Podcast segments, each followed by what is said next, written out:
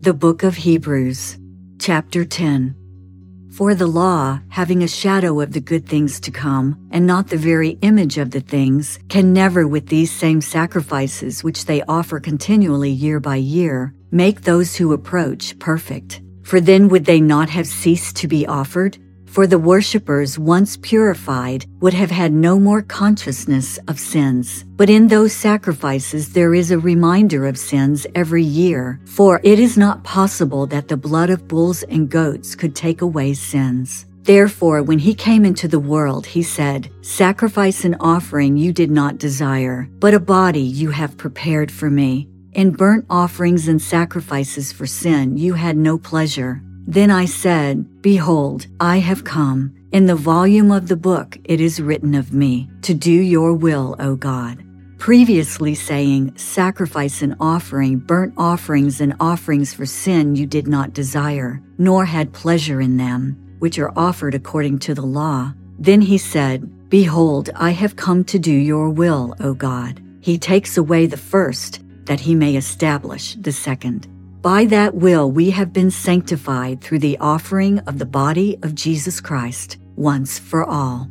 And every priest stands ministering daily and offering repeatedly the same sacrifices, which can never take away sins. But this man, after he had offered one sacrifice for sins forever, sat down at the right hand of God, from that time waiting till his enemies are made his footstool. For by one offering he has perfected forever those who are being sanctified. But the Holy Spirit also witnesses to us. For after he had said before, This is the covenant that I will make with them after those days, says the Lord.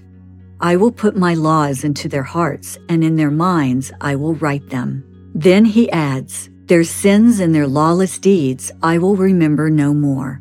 Now, where there is remission of these, there is no longer an offering for sin. Therefore, brethren, having boldness to enter the holiest by the blood of Jesus, by a new and living way which he consecrated for us, through the veil, that is, his flesh, and having a high priest over the house of God, let us draw near with a true heart and full assurance of faith, having our hearts sprinkled from an evil conscience, and our bodies washed with pure water. Let us hold fast the confession of our hope without wavering for he who promised is faithful.